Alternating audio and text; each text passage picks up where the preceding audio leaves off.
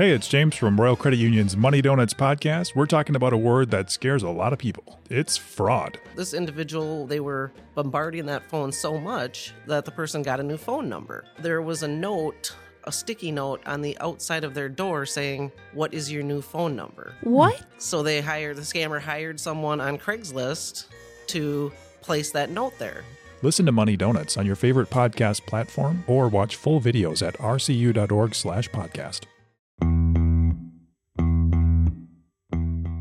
season for me to encourage you all to watch the World Junior Championships beginning today. Chris Peters, knower of all things prospects in hockey, joins us to break down the Minnesota Wild draft selections, Team USA odds, and much, much more. As always, we're created by New Voice Studios, presented by SotaStick, brought to you by Talk North, Grain Belt, Jim Beam, and Royal Credit Union. This is season four, episode 156. It's peanut butter jelly time. SotaStick and the Minnesota Wild teamed up for another collaboration in honor of the duo that is Kirill Kaprizov and Matt Zuccarello. Get yours now exclusively at the Hockey Lodge. Plus, be sure to keep an eye out for some new Buttes merch at sotastick.com. As always, you can snag 15% off all purchases when you use code BARDOWNBEAUTIES at checkout. At Jim Beam, they know the importance of tradition, like chanting, let's play hockey prior to the start of each game, or playing the state of hockey anthem after a wild win. This season, raise one to your fan family with the bourbon that invites us all to come as friends and leave as family. Jim Beam Bourbon Whiskey, the official bourbon whiskey partner of the Minnesota Wild and Xcel Energy Center. Drink smart, Jim Beam Kentucky Straight Bourbon Whiskey, 40% alcohol by volume. Copyright 2021, James B. Beam Distilling Company, Incorporated, Clermont, Kentucky.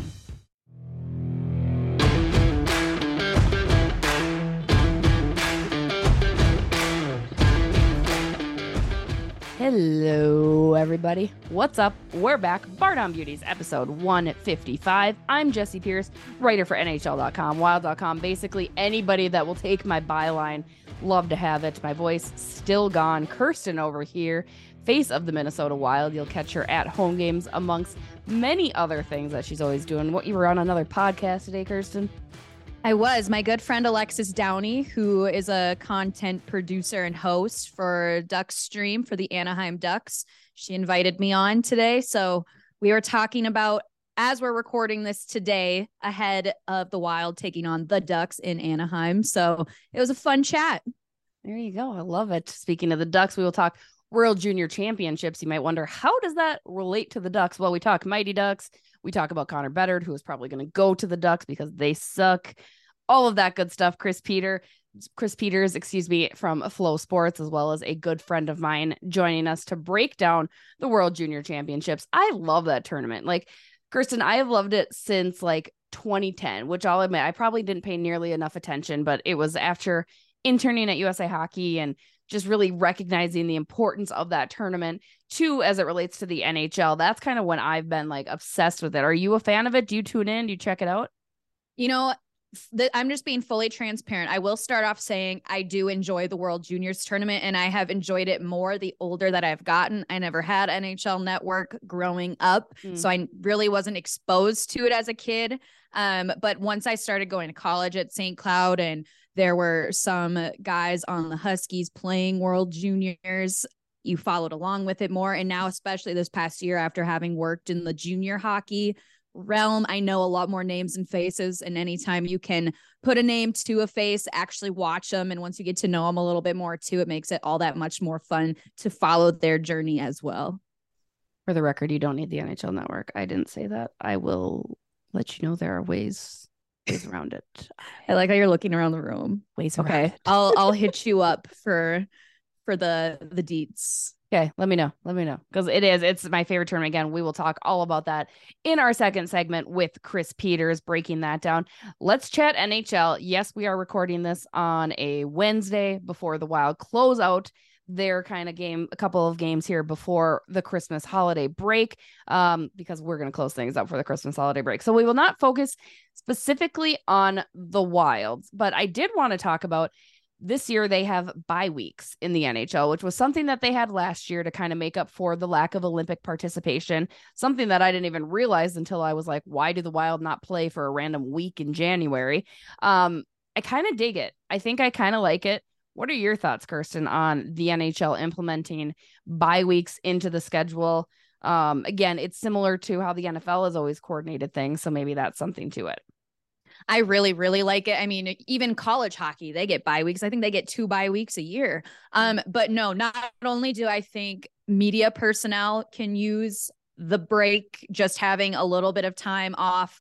Um, You're I talking about us. You're talking about Like, us. very much. I'm already mentally checked out. I'm physically here, but mentally, I've been gone for months now. Mhm, mhm. Um, but especially for those players, I mean, they want some time with their families, especially too, and that extra week as well, just to have to rest your body, especially this time of year when everyone's getting sick. I hope those guys aren't, but you never know. Um, it is just it's it's I think a nice needed pause for everybody, and I think it comes at the right time around this time of year as well. Yeah, I agree. I'm I I'm sure the players appreciate. it. I'm sure the families appreciate. it. I mean, you get the All Star break as well, so you kind of do get the two bye weeks unless you're participating. But maybe you see the participation in All Star uh game go up a little bit too because they'll have those other that other bye week. Um, interested, excited to see how it works out. Speaking of bye weeks, and I'm going to try to segue this into the NFL because the Minnesota Vikings are playing on Christmas Eve. Because the Minnesota Vikings are this insane anomaly to me. They are not an 11 and 3 team, but they are an 11 and 3 team. Um, who do you think goes further in the playoffs this year? The Minnesota Vikings or the Minnesota Wild? The Minnesota Wild have turned it on as of late after a very slow start. Um, what do you think, Kirsten? I know you're a big football girl, so let's hear your thoughts. I feel everyone's just gonna hate me after this. Um, I say the Wild will just because they're gonna play more than one game in the playoffs. Do they get out of the first round? I'm hoping and praying they do, sending all my thoughts and prayers that they do. Will they? I really don't know. Um, I feel I, I don't know. I'm going to be honest. I felt a certain way last year that they were going to get out of the first round and they didn't. We've talked about this so much. um, I am such a pessimist. I need to just see it to believe it. As far as the Vikings go, that biggest comeback in NFL history win where they came back against Indianapolis, who is not good. What they have four wins under their belt this season. That was Yeah. atrocious. Mhm. I'm gonna be honest. I'm not like a conspiracy theorist, but it seemed so fake to me. Just the way it was like not scripted, but the way it played out, it just seemed so fake. Like, is this legitimately happening? It seems too good to be true. They cannot, they absolutely cannot do that in the postseason. Sure, in the regular season, it makes a good story. In the playoffs, you cannot do that. And we've seen it against Buffalo. That one was cool because Buffalo's a really good team. Then they do it against Indianapolis, who is not a good team. And I'm, I don't know. I was, so many people were happy and prideful about that. I was like, guys, that should never have happened. Mhm. So I don't know. It's like being I- down to I don't know. Arizona after two periods and being like, "Oh, we'll play now in the third period," right? Like it's just oof. it's I that was the same thing. I've said all year for the Vikings that it's not sustainable to play this way. And it's the same thing I said last year about the Minnesota Wild when they were doing these comebacks in the third period. It was like this is not sustainable. Somehow both teams have made that a sustainable way to play. Now the Wild not doing that as well this year again. They're just be- deciding to play a full 3 periods as of late, which is very exciting. Uh yeah, but like with the Vikings, I mean there's something to be said about the belief in yourself, right? Like they go in and hey, we're just down five touchdowns, no big deal. Like okay, like most Mhm. people say those things and don't believe that they can do it and apparently Yeah. can. So, but I agree with you Kirsten. I'm sure the Wild will go further because it's the Vikings. Like they are going to hurt us. Like they are I will say us. though, Kevin O'Connell, I think he has people buying in because, like you mentioned, we just need five touchdowns. The belief he has in his team, and I shared a video that I saw on Twitter yesterday where he's talking to the guys saying how much he loves them, and he's like in tears. I'm just like, this guy just seems so pure. How would you not want? Want to play for a guy like that, especially no disrespect to Mike Zimmer, but he was no Kevin O'Connell his the leaders on the Vikings buy in because of who Kevin O'Connell is, just his presence. He's completely changed the culture in the not even full year he has been the head coach of the Vikings. And I think that that alone is something for Vikings fans to be really excited about, but we just need to see some playoff wins. Exactly. You know, it's funny because on my Purple Dailies before we die over on SKOR North, where you can find me talking Vikings twice a week. Shameless plug. Um, I had said the same thing about how this relates again to the Minnesota Wild, which some person said puke. He's done talking about the Wild, which okay, I'm not. Um, because it was the same thing that happened last year. There was that culture change, and that's why you saw the Minnesota Wild do as well as they did this year same sort of situation. Now, last year it wasn't a coaching change, it was just a general locker room change, right? A, a big change with the buyouts of Suter and Parise. Um, and this, and for the Vikings, it's a coaching shift. But I mean, it is, it, it shows how true that is. And we had talked about last week in our episode that Ryan Reaves has kind of this presence, but we haven't really dove into like, you know, when Bill Guerin made that signing, we were all kind of scratching our head, like, okay. You know, nobody hated it necessarily. And Bill Guerin said it's because the person he is. It's because the person he is. He did the Santa thing last week, which we loved. But there must have been something to that because the Wild have played better since Ryan Reaves joined this team. And they already had such good personality and leadership in that room. But Reaves just added something additional, Kirsten. What do you think that is? Or do you think it's just his general, even on ice presence? Now they know they have somebody that they for sure have to a- answer to should they mess with Kirill Kaprizov or, or what have you, that opposition. Um, you know, what do you think it is about Ryan Reaves that maybe has turned the tide just a little bit more, you know, clicked a little bit more for the Wild to find the success because I think you can't look at what they've been able to achieve without noting that Ryan Reaves' addition had helped that. Yeah, there's two thoughts that come to my head right away. I think other teams are scared to be on the ice as the same time as Ryan Reaves. Oh my god, I, me? You I'm scared just to be out on the ice because I am terrible at skating. I can barely stand up. Now, imagine just facing off against a Ryan Reaves, and especially if he's got your number, I'd be terrified. I'd ask to like get off the ice. I would not want to play against him. So I think that is a factor. And as of right now, I think I was looking at it this morning, like he's like plus two or three as well when he's mm-hmm. on the mm-hmm. ice. So, and he's played what 12 games for the Wild. So I don't I think other teams genuinely, and I'm not even just saying this to be funny, I genuinely think other teams are scared or a little more hesitant when he is on the ice. Um, the other thought that came to my mind is I think at the time Ryan Reaves came in, we saw so many shakeups to the lineups. You saw Tyson Jost get put on waivers, uh, Mason Shaw called up from Iowa. And I think part of it when they brought in Ryan Reaves is I think there was a sense of your spot could be gone if you don't show up. So I think that was a big part of it around the time. Does that affiliate with Ryan Reaves himself? Maybe, maybe not. Um, but I think around that time is when things just came into place for the Wild. And I don't know if that was in the back of their minds as part of the mindset, like we have to show up now. Yeah, I think the, those are two fantastic points. Absolutely. It's just there is there's something I can't even really put my finger on it. I mean, certainly again, he is just this big body dude that nobody I mean, we saw it, I forget which game it was where it was like nobody's fighting him. Nobody's gonna take him on uh when he had that oh Detroit, when he had that clean open ice hit um, mm-hmm. against the Red Wings player. I mean, nobody was going. And the fight he did him. have lasted maybe five seconds. Ben Chiarot tried tried to say, "Hey, we don't like that," but I think he just drew the short straw because nobody was eager to jump into that. But yeah, there's just something about it, and I think obviously, again, and we've said it time and time again.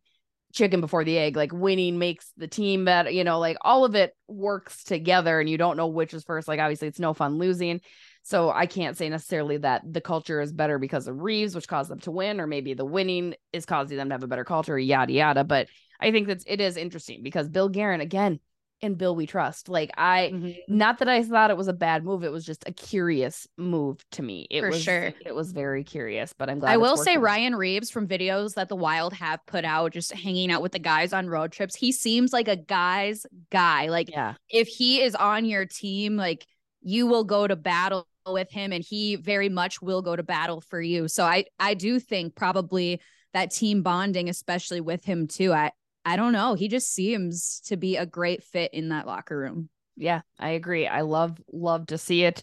Um kind of final thing on the locker room and in the spirit of the holidays but maybe not. Uh on my Christmas wish list, I had said a couple episodes back that I wished for a Matt Dumba trade. And I'm not going to go back on that because you can't, uh, because I already told my husband I changed my idea on a Christmas present and he was very upset about that. So I will not at all be changing any more Christmas present ideas. Uh, it just sounds like it's. I, Mike deals with so much. He was so mad. He's like, why would you send me something you didn't want? I was like, you said you weren't going to buy it for me. So I changed my mind. So if you got it, return it. Anyway, I don't want those Sorel boots anymore. oh, Um, but they're so cute. uh, we'll see. We'll see. But uh, Matt Dumba sounds like it's not going to work. He will not return to the Minnesota Wild next year. Bill Guerin telling Mike Russo uh, on his podcast that the odds of re-signing Matt Dumba just purely from a salary cap standpoint are very, very slim to none. Kirsten, do you think that a trade is in the mix or do you think they just let Dumba walk? What would be the perfect scenario? And again, this is just conversation fodder. Nothing's been reported officially. Uh, it was just Bill Guerin kind of speaking out loud, and it makes sense because it does. You're either going to have to move him, you're not going to resign him when you've got guys like Matt Boldy, who you also need to figure out how to extend and get him paid. And you know, you're hoping for players to ultimately pull a Ryan Hartman and say, "Hey, I'll take a salary cut for some longevity here." Um, Mhm. But Matt Dumba, I believe his time with the Wild probably coming to an end sooner rather than later. my first initial thought is that very much surprises me. Like I'm kind of sitting here in shock right now, just only because I feel there have been so many opportunities to move Dumba and it just hasn't happened. So I think that's the only reason the shot comes into play. I would say if they could trade him earlier and some point this season and get something for him, that would be the ideal situation. But Mhm. I just don't see teams biting on him to be quite honest. So I would say we're probably going to see him through the end of this season. Um, unless Billy G can work some sort of magic, which I mean, he's been known to do that in the past. But I just I don't know what team would bite on him. yeah it'll be it'll be curious again to see how things play out as we round the corner into the new year and uh, eye down that trade deadline uh, end of february as well so that's going to do it for our first segment we're going to take a quick break when we come back chris peters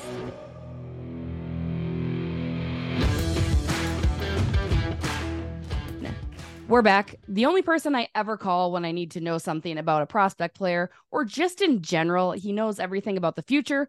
Mr. Chris Peters. What's up, CP?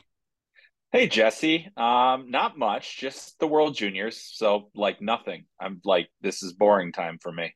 Yeah, you don't even like it, right? You don't even watch it, don't even tune in, nothing. No, I just try to avoid it at all costs.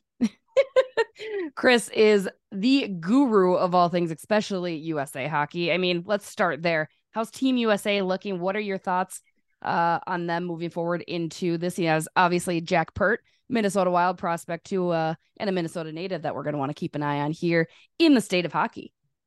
Yeah, a lot of a lot of Gophers. You got you got Jack Peart. You got kind of a little bit of everything there. Um, and yeah, and some Minnesota natives. And boy, yeah, it's it's pretty crazy to see um, just the the representation of the different teams on uh, on this U.S. squad. And obviously, the Gophers have quite a few. But um, yeah, I mean, you know, as far as how they're looking so far, one pre-tournament game down. They've got another one after we record this one. Um, and you know, they, they they won that first game. I thought they looked okay. I didn't think they looked great. Like uh, you know, they were fine, but um, you know, I, it's going to be an interesting tournament because there's a lot of questions going in. The U.S. has a really small blue line. Um, they've got you know, kind of a a goaltending group that's a little bit in flux. Kaidan Mbereko is coming back uh, from from last year's team, and he plays at CC. And you know he's gonna if he, if, if it's him or if it's Trey Augustine, the draft eligible goalie, um, you know they're gonna have to make some saves. Uh, that's the U.S. is gonna need some saves in this tournament, and those guys have to prove they can make it. And so um, this is a big step up from every everywhere they played before, and so that's to be something that we're to have to basically wait and see. Um, up front, I think the U.S. is as good, you know, as as, as most teams. Uh, you know, Canada is going to be the favorite, but I think the U.S. has a lot of talent up front, a lot of first rounders. You know, Logan Cooley, Jimmy Snuggerud, um, Cutter Gauthier going to make up that top line. All first round draft picks. All you know, in, in Gauthier and and, and uh, Cooley, it's top five picks, and then you know Snuggerud is having a tremendous year uh, with the Gophers. So that's going to be a really good group. Um, you know, they'll, they'll, have Chaz Lucius, it looks like, is their number two center, um, currently playing the AHL, the only pro player on their roster, whereas Canada has three guys that played in the NHL this season. Um, so that'll be interesting as well. But, you know, in, in general, um, this is a tournament that where anything can happen. And, you know, I, I think you look at some of the teams, the best teams on paper don't always win. Um, you know, this U.S. team has some interesting dynamics to it. Um, I don't necessarily know if I would say, yeah, they're a favorite for gold, uh, but I would say that they're they're going to contend and they're going to compete. And really, the the U.S. program now it's all about gold. It, it there there really isn't uh, anything less is, is a disappointment, which is a, a great place to be because there was uh when I started doing this, that was just like, hey, maybe they'll maybe they'll win or maybe they'll maybe they'll medal. So right? that's kind of yeah, like the, it's it's it's really shifted over the last several years where you know they have as many gold medals as Canada does in the last 15 years. So mm-hmm. it's uh you know pretty pretty good pretty good spot to be in for the U.S. And Chris, you mentioned a lot of the players for Team USA there. Is there anyone for you personally um, on paper from what you've seen, just following the prospects, anyone who you think is really going to make an impact or you think that particularly stands out? Yeah, you know, I think that USA's most important player is probably going to end up being Luke Hughes because he is he's their biggest defenseman. He's going to play in all situations. He's going to play power play, PK. Um, you know, he's probably going to get the most minutes at five on five, and he's you know four, a number four overall draft pick from New Jersey. Had a great freshman season at uh, at at University of Michigan, and so you know that is uh, that that's really important. It's really important for him to to play a lot and to be a meaningful player. Now he he got hurt in the quarterfinal last year, last this summer at the last World Juniors, and that almost tanked USA. Like it was it was incredible how important he was to that team. He's even more important this year. Um, so that's a guy that I think is going to have to be key. And then, you know, of course, guys like Logan Cooley, Cutter Gauthier, Jimmy Snuggerud, who I already mentioned, but also guys down the lineup. You know, they need contributions from all over. It can't just be the big guns going. So, uh, but for me, as far as I'm concerned, you know, Luke Hughes, he's the captain of the team. He is going to be leading the team in ice time by far, I would think. And, and he's just going to play so much that it's impossible for him not to matter. So he has to stay healthy and, and be effective the baby of the Hughes. Is he in fact the best? Usually you find the youngest brother tends to kind of excel. And obviously Quinn and Jack, two very different players playing different positions. But where does Luke rank in the Hughes family? Yeah, man, it's tough to say. I mean, certainly he had a bigger impact as a freshman than Quinn did. Uh, you know, and they're they're the more similar. Quinn's smaller than Luke is. Luke's six two. His older mm-hmm. brothers are under five ten. You know, so it's just you know they're they're all jealous of his height. But I mean, as of right now, uh, you look at Jack Hughes, and we're talking about maybe one of the best players in the NHL this season. Um, and so, you know, I, I, think that Luke is is probably neck and neck with Quinn, and and it's kind of a tie for second right now. I don't want to mm-hmm. put the you know because Quinn has had a really good NHL career, um, and Luke still has to prove it at the next level. But what he's done, um, you know, I think we're seeing a, a player that's just scratching the surface of what he's capable of, and you know the fact that all three are coming from the same family boy good thing they're they have us passports right? Because that's uh that you know we haven't had a family like that uh before. You know you got the Tkachuks and there are two of them and you know there have been a few brother duos and, and different families the Granatos the Suters and different things like that. But uh there's nothing there's never been anything like the hughes brothers uh for for the us Exactly. There's a good story written out there somewhere, I think, with your byline on it about the. I heard that. Yeah, I've I've heard there was uh some something about them a few years back.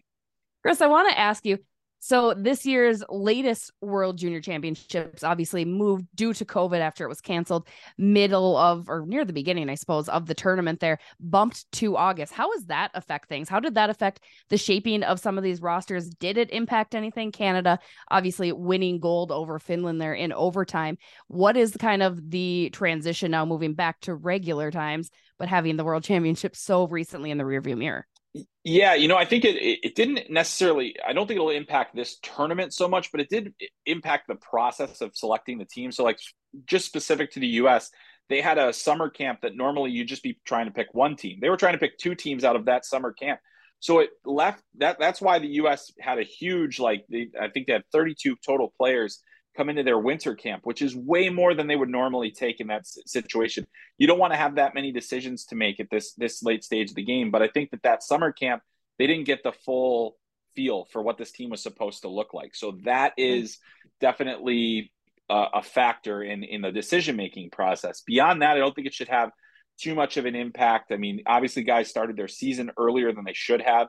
I I thought it was you know up until that gold medal game that was the worst World Juniors I've ever witnessed. Um, and it it was it was it was awful hockey, and it was um, you know just it, it, it, there wasn't great fan support until that gold medal game. So uh, you know I, I I almost wish it didn't happen.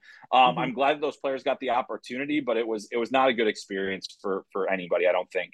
Um, and it also you know got these guys to to have to really play high level hockey way earlier than they're supposed to.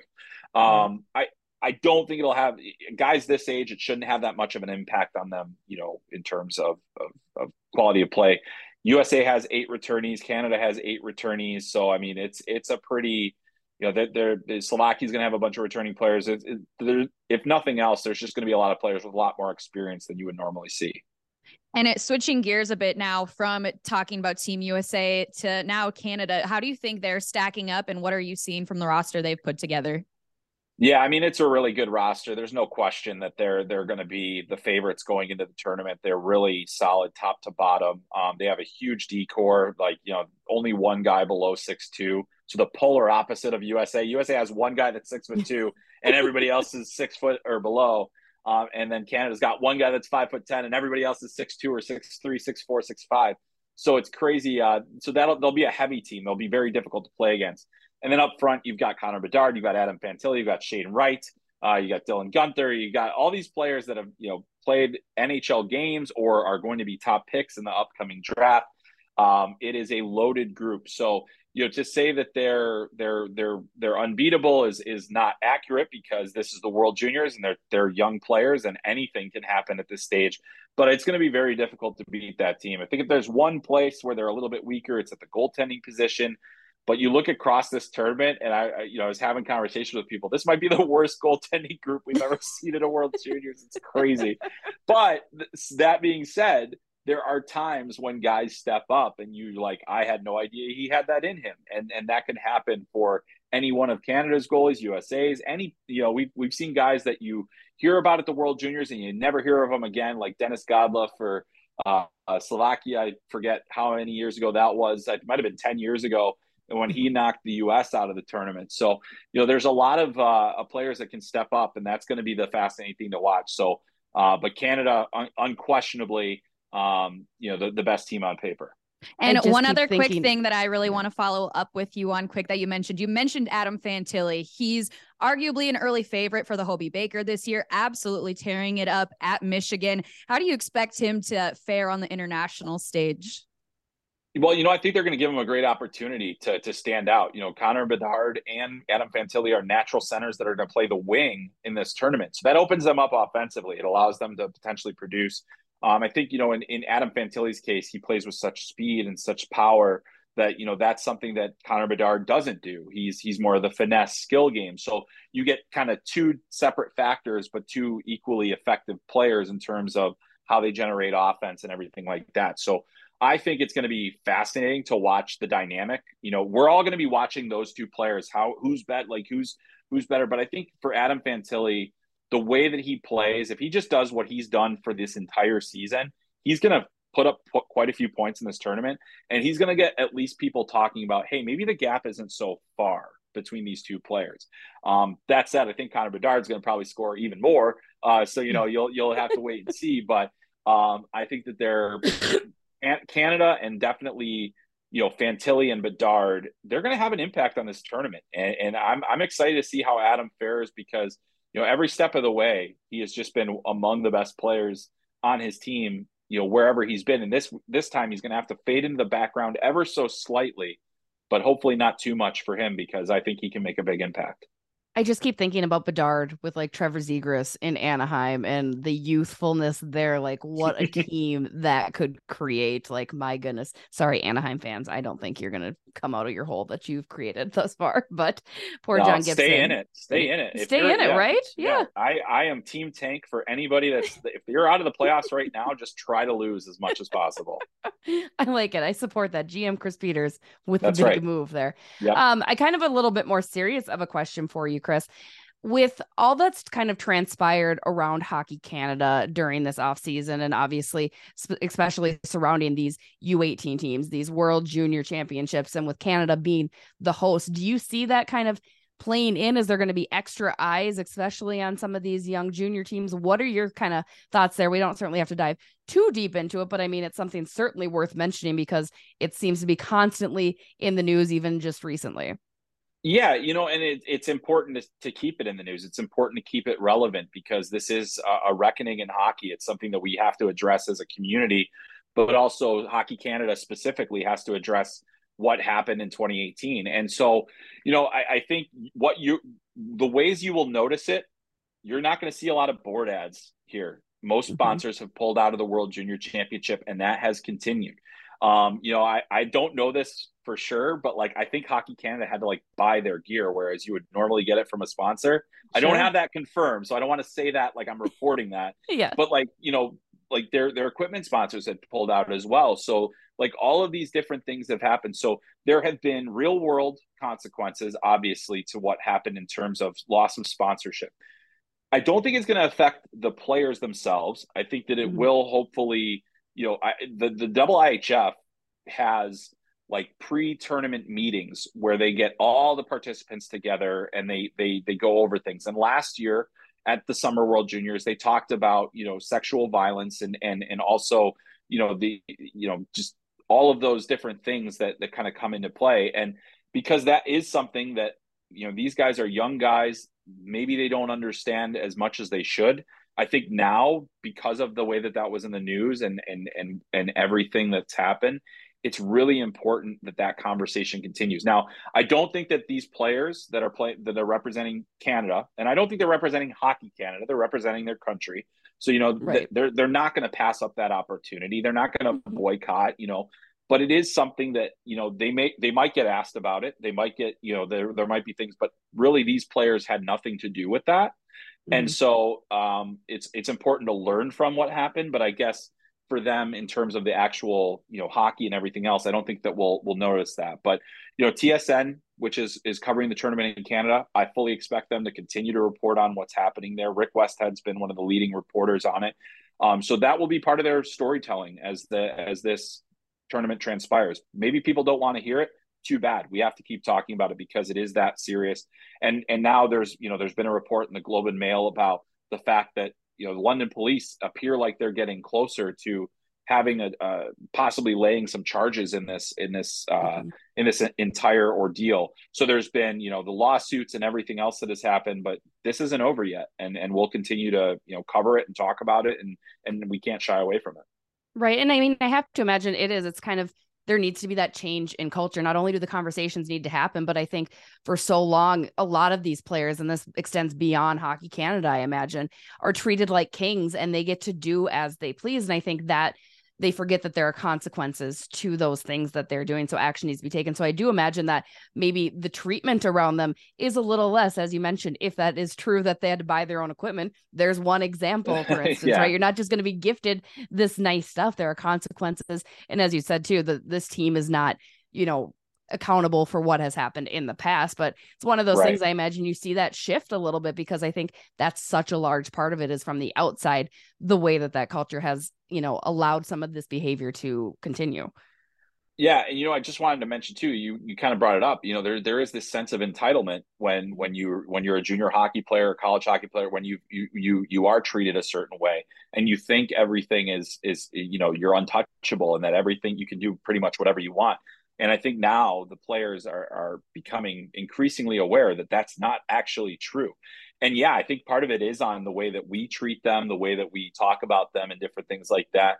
But you know, it's also on the people that are stakeholders and whatever teams they're with to to have these conversations and to make sure that they understand hey, there is a there there there are real world consequences for your actions, and that you need to be accountable.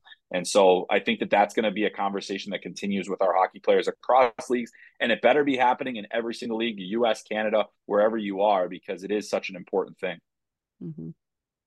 You know, Chris, back to the tournament itself. I love it. Granted, I drank the USA Hockey Kool Aid as much as you did, maybe a smidge less back in our interning days. Uh, but what could you tell folks that maybe tune World Junior Championships out, maybe don't pay as much attention. I mean, NHL goes on their Christmas holiday break. So you don't really have that as an excuse. Why would you encourage folks to really tune in and appreciate what the World Junior Championships offers?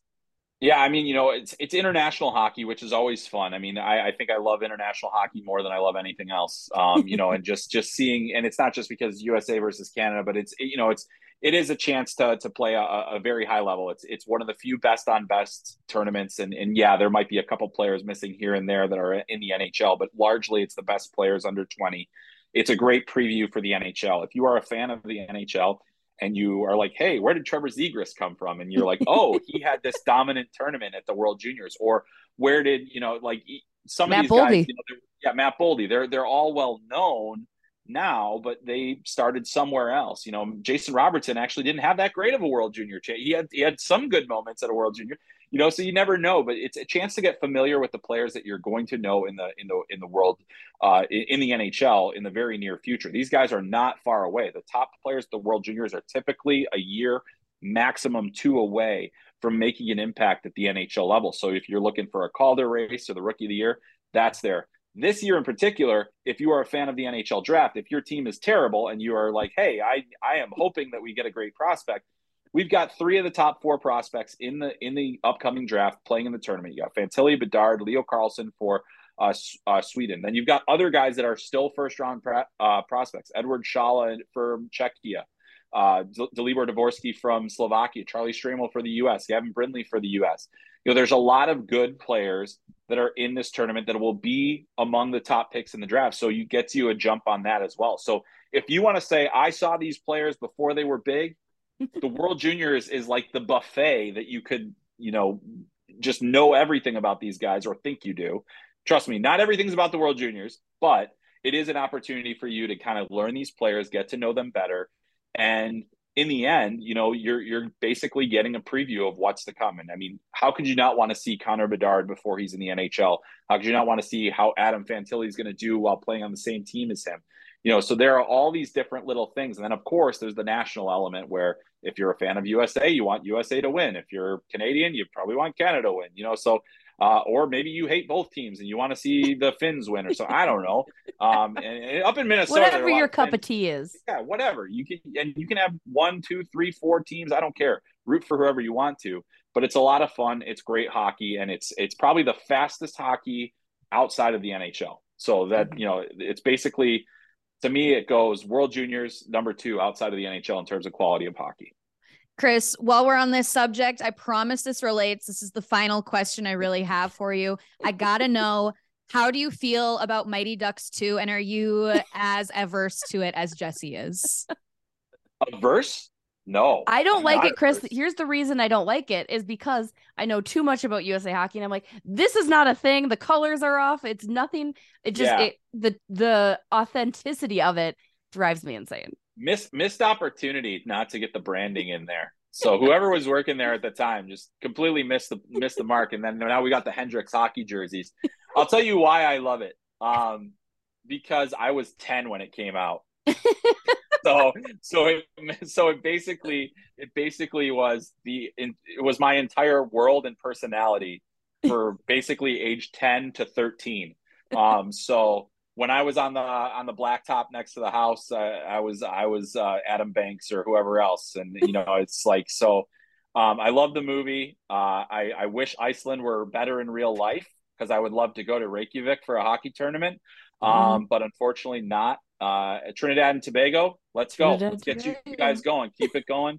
Um even italy was in there for some reason. So you know like all sorts of great teams. I, I still want to know how they came up with iceland as the bad guys but i love it. Um but yes i am team d2 all the way. Um and uh yeah i mean I, we're team usa and we're going all the way. I mean it's one of the great quotes of, of movie history That's true. I uh Jake Middleton actually had said that was his favorite as well. And he said it was because he wanted to play a team like Trinidad and Tobago.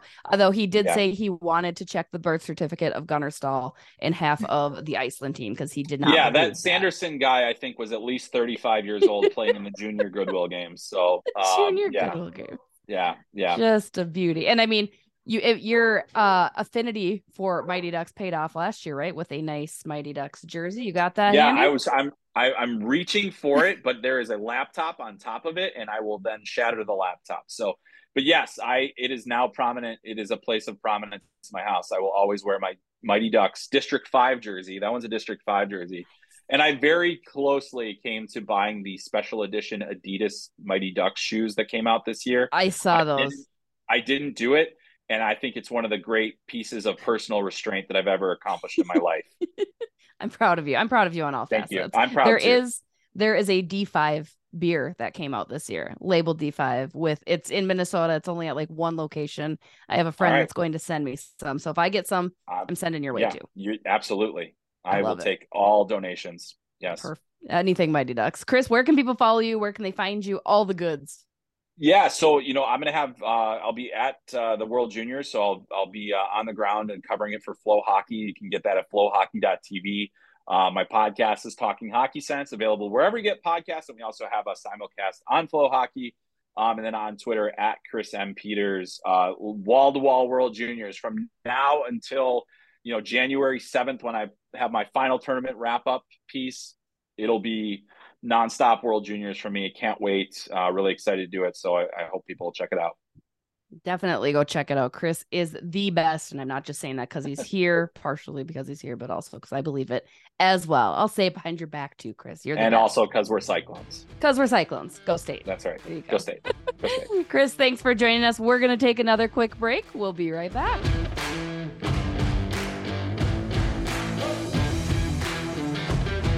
Yeehaw. Hey, that's mine. That's I know. mine. So I wanted you to say it back. yeah. Oh, no, Like was- anytime I know I that's I was forcing that one. No, anytime somebody says something and I agree or I think it sounds good, instead of being like, okay, or sounds good, I go, yeehaw. Like that is Yes. my my response. Like, okay, like I like it. let's ride. That's right. Broncos country. Bronco let's country. Let's ride. Oof. That didn't work Bardown out too beauties. well. Let's ride. Bardown Beauties. Let's ride. Thanks again to Chris Peter for Peters for writing with the Bardown Beauties. Don't forget to follow him and all of his content over on FloSports. Seriously, he's the best. I have known Chris since I was a child at the age of 19 entering Iowa State University. And he said, Here's a hockey TV show. Please don't screw it up. And I screwed it up probably a little bit, but I also made it better. So shout out to Chris. Love him. Uh last segment of this week's episode up for debate. I kept the holiday theme and we are just a day removed from Christmas if you choose to celebrate. Uh so I wanted to know Kirsten, what position or role would Santa Claus play in hockey? Would he be a coach? Would he be a goalie? Would he be a forward? I didn't give defense as an option, but obviously it's an option. What are your thoughts? I'm just gonna say a goalie because I don't think Santa Claus, as much as we all love them, has the speed. Um, I think he's too nice to make anybody sit. So no healthy scratches.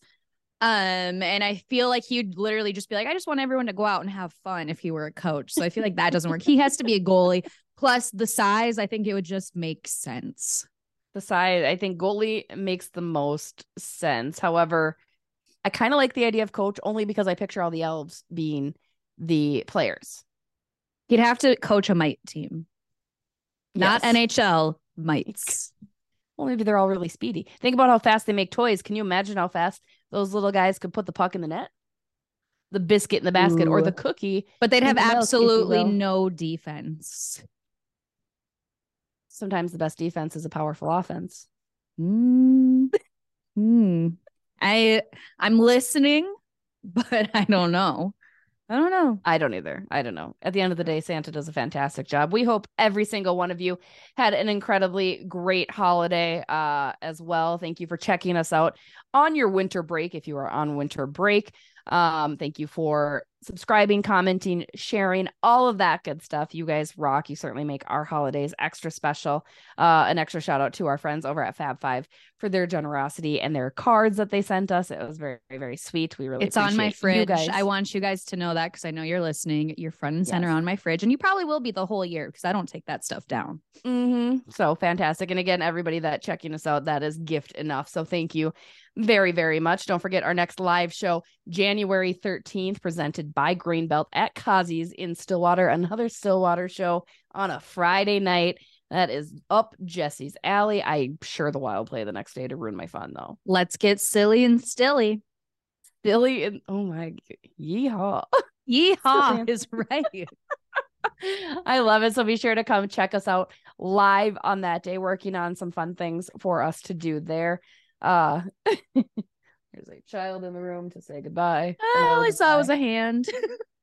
uh not sponsored at all by ranch rice chips, but I do recommend ranch rice chips as a snack for your children uh, and yourself as well if you're looking to stay healthy.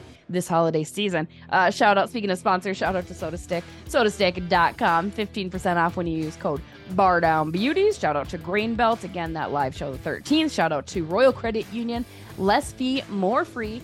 And shout out to Jim Beam. Cheers to you. Cheers to me, official whiskey sponsor of your Minnesota Wild and Talk North. Thank you to you guys for featuring us on your Kick Butt Network. That's it. That's a wrap. I'm glad I held it together for that one. Yeah, That's all. same. Yeehaw. Yeah, we'll see you guys next week. Bye.